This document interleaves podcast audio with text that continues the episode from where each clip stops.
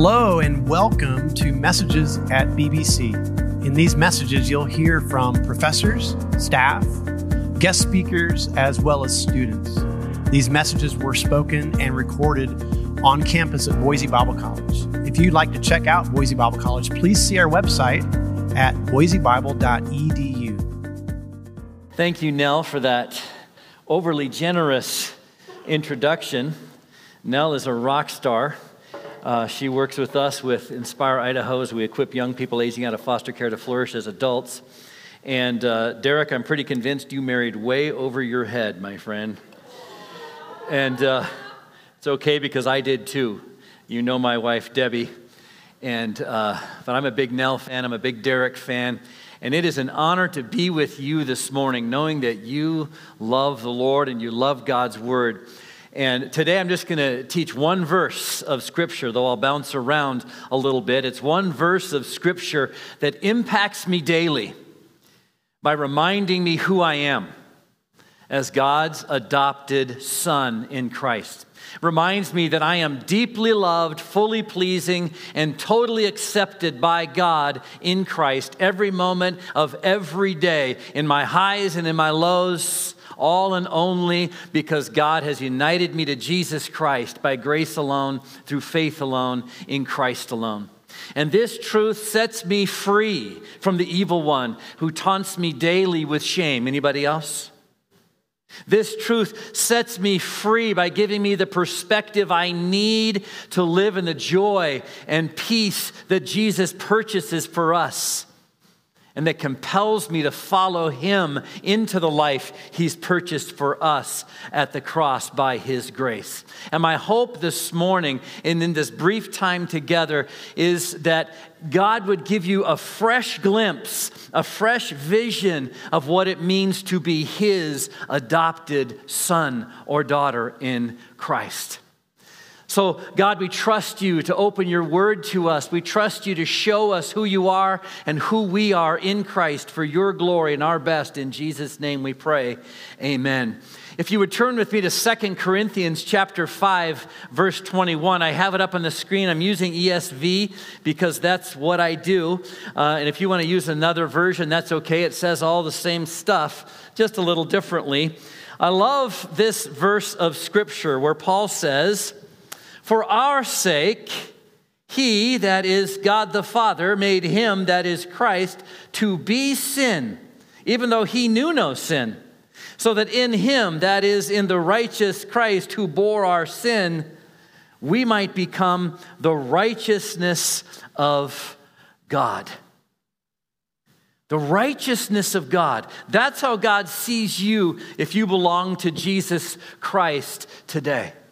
Now, this verse falls in the context of Paul talking about God reconciling us to himself, bringing us back into the fullness of the relationship he always desired for us to have in him. And this reconciliation, Paul says, begins in verse 17 with the beautiful doctrine of regeneration, of God giving us a new heart and a new desire to know and follow Him. And in my understanding, it is this regeneration that leads us into faith in Christ so that we are reconciled to God through what the Apostle Paul refers to as justification. Anybody at a Bible school heard that word? Justification, all right, which is to be made right in the eyes of God. This justification we, reason, we re- receive through our union with Christ. Now, in Paul's day, the word justification or to be justified meant to be acquitted.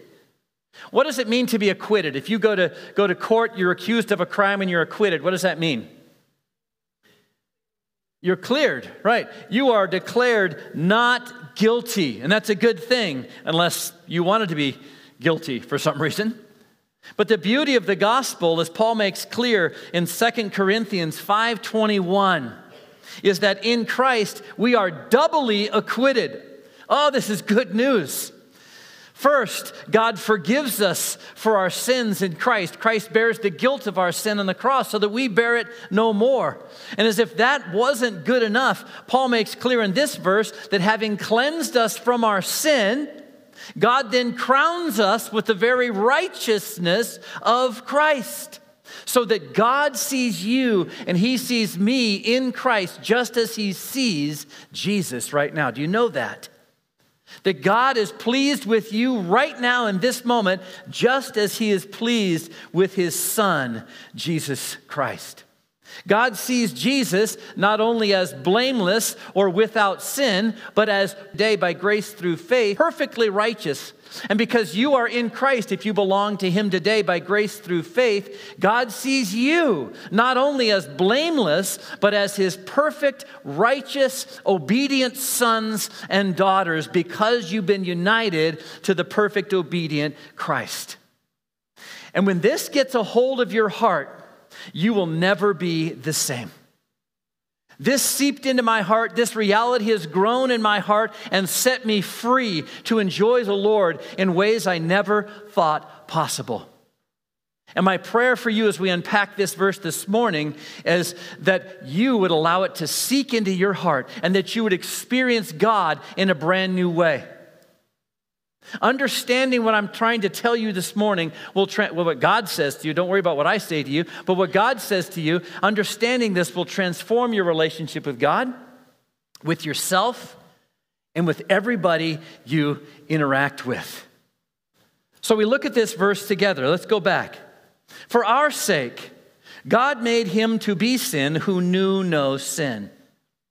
What does it mean that Christ knew no sin? Speak to me.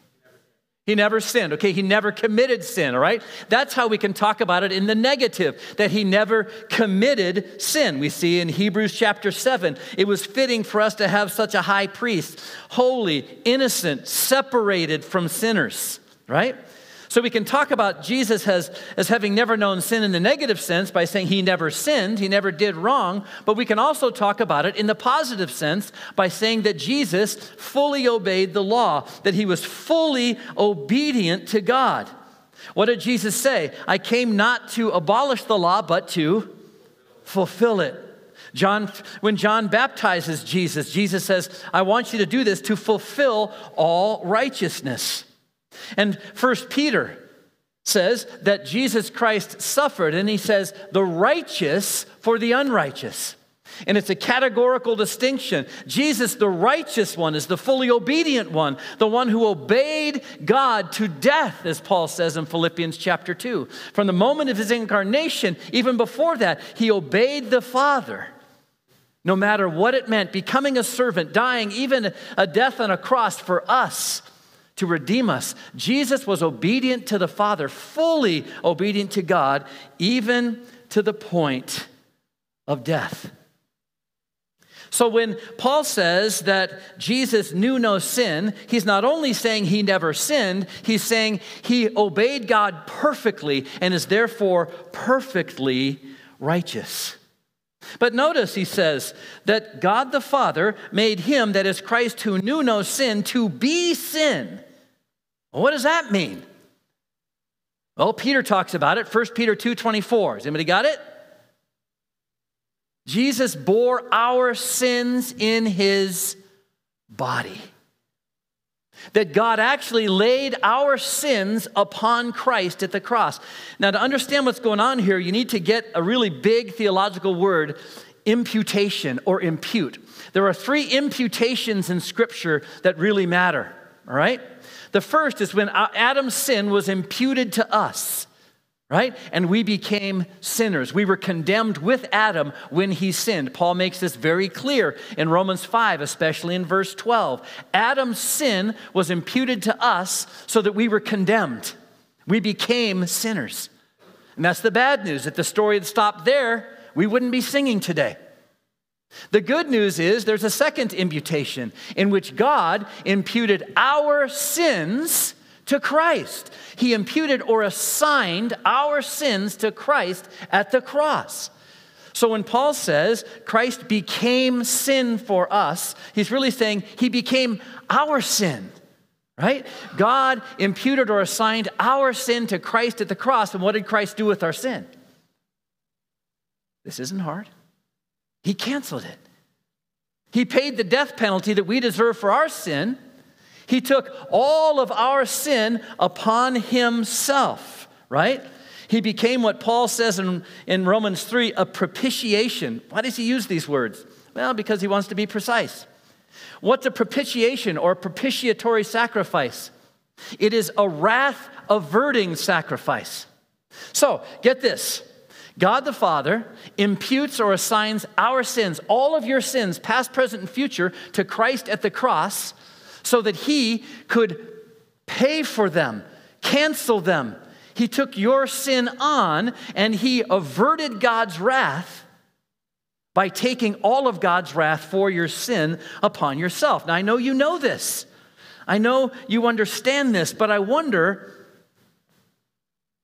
whether you live like it's true.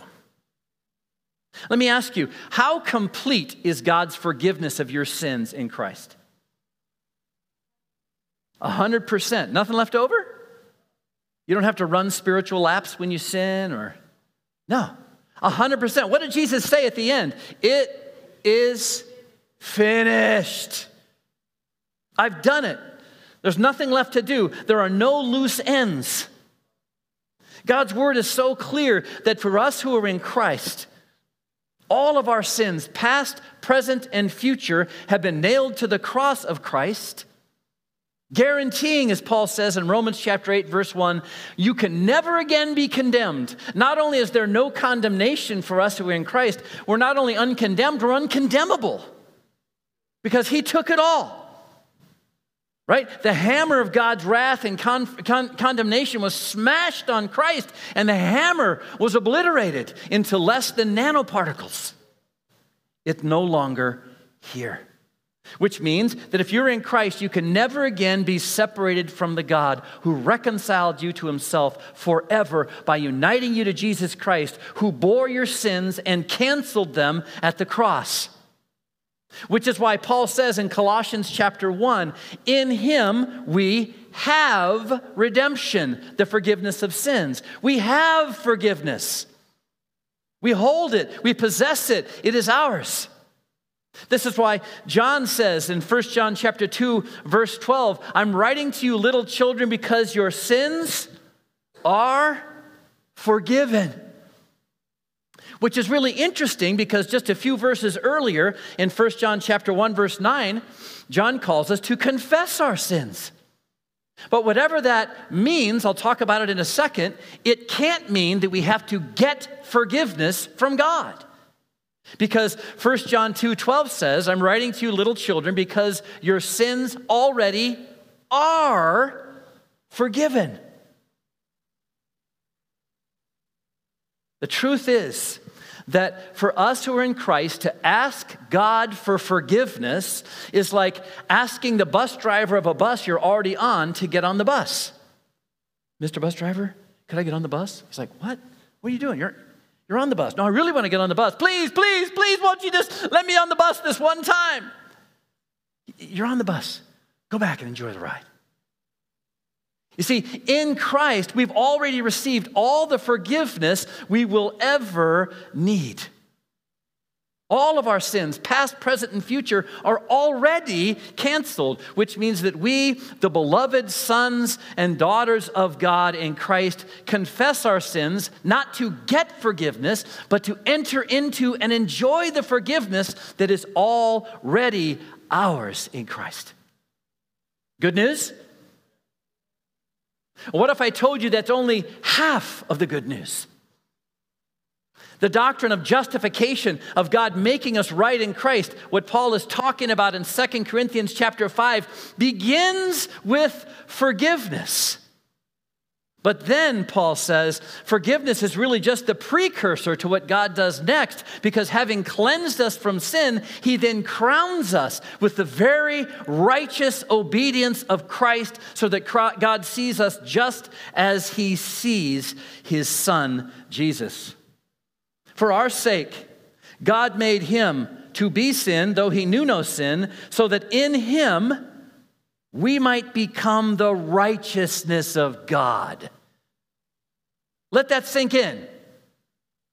How does God view you if you belong to Jesus Christ? As simply blameless, as if you haven't sinned? That's true.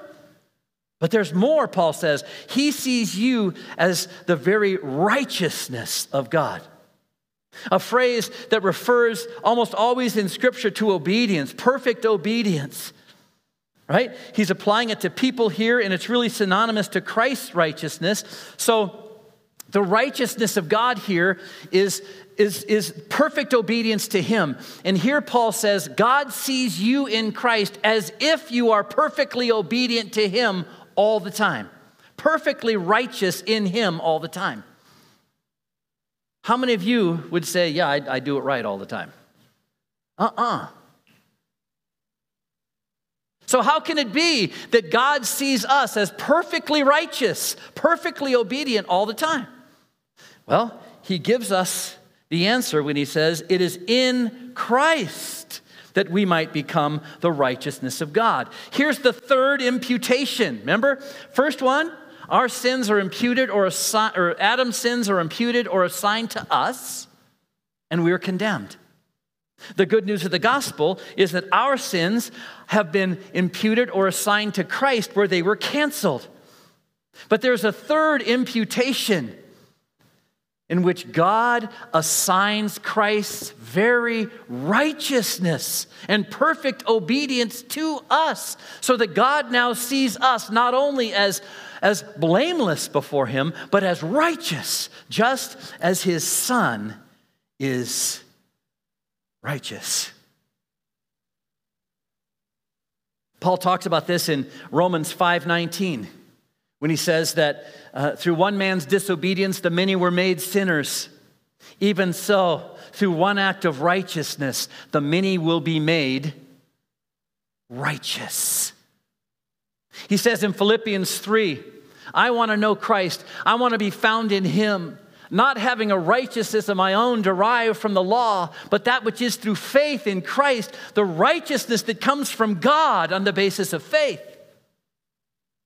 The righteousness that comes from God in Philippians 3 is the righteousness of God that Paul is talking about in 2 Corinthians chapter 5 verse 21 where he says God has not only imputed your sins or assigned your sins to Christ and canceled them he's taken Christ's righteousness and assigned it to you.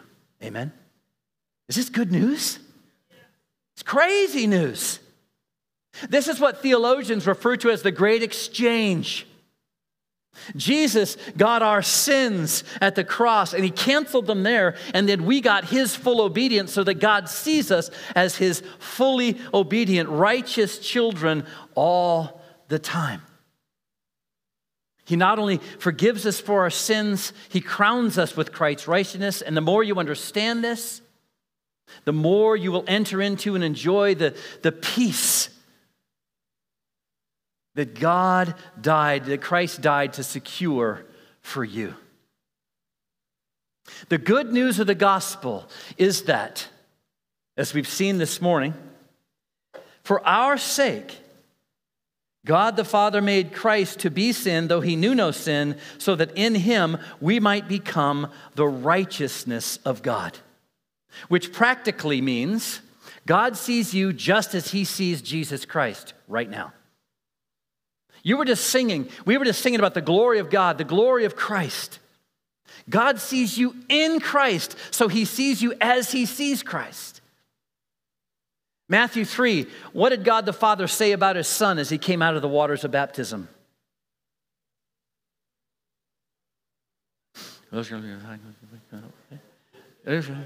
That's right. Okay, this is my beloved son in whom I am well pleased.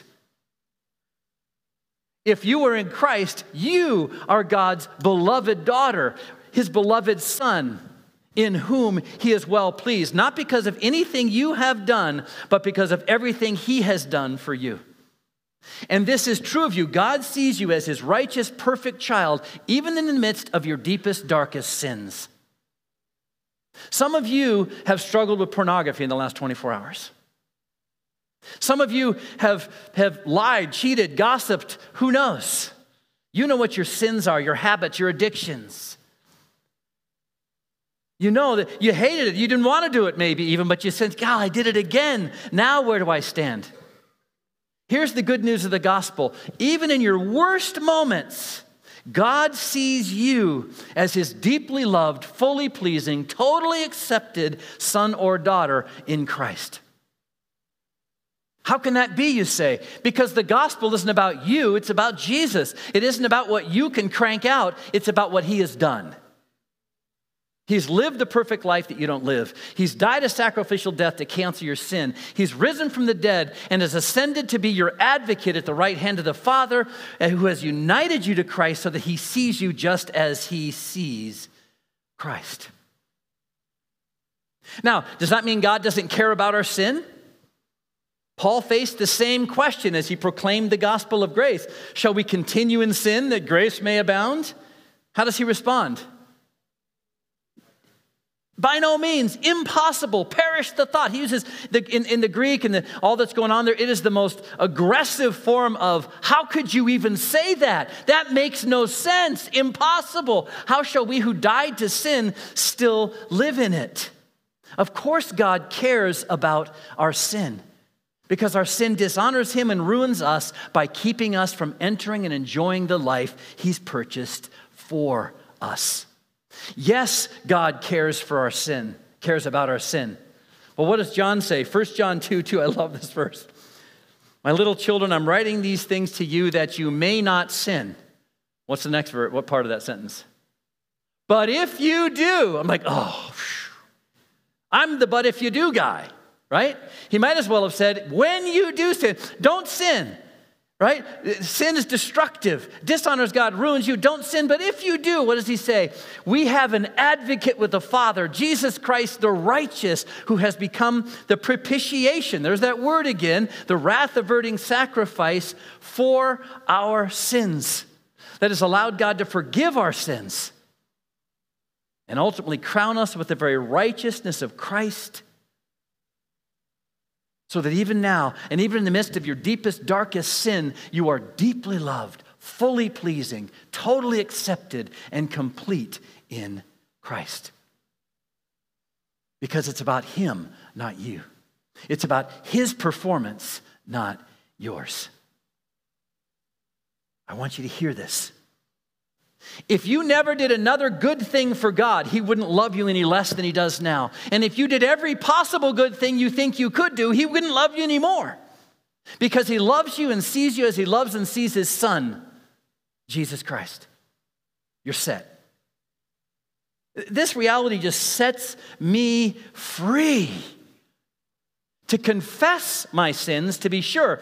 The word confess, the Greek, there, there are two parts to it. Homologeo, homo means same, legeo means to say. So to confess our sins simply means to say the same thing about our sins that God does. God calls it sin, but he also calls it forgiven. So you can't even confess your sin without acknowledging that your sins are already forgiven.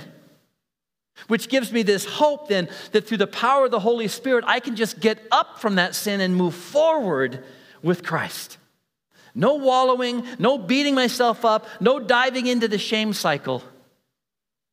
Because I know that God in His grace has justified me. He has made me right in Christ. Not only forgiving my sins so that I'm blameless, but crowning me with the very righteousness of Christ so that he sees me just as he sees you if you are in Christ as holy and blameless and righteous in him. And because that's true, you never need to fear your relationship with God being broken.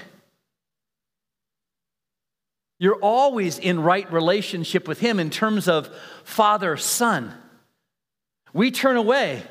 We're kind of like that toddler that twists out of the arms of a parent, but the, the parent still holds on, and all we have to do is turn back.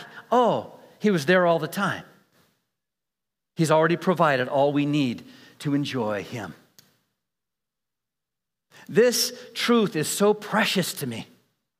The more it sinks into my heart, the more I rest and relax and find joy in the Father, the more compelled I am to just love Him and follow Him, to live loved by Him and love others. Because I get off that treadmill. And we often get on a treadmill. Even though we believe we're saved by grace, we act like We've got to do stuff in order to gain or keep God's approval. Paul says, no.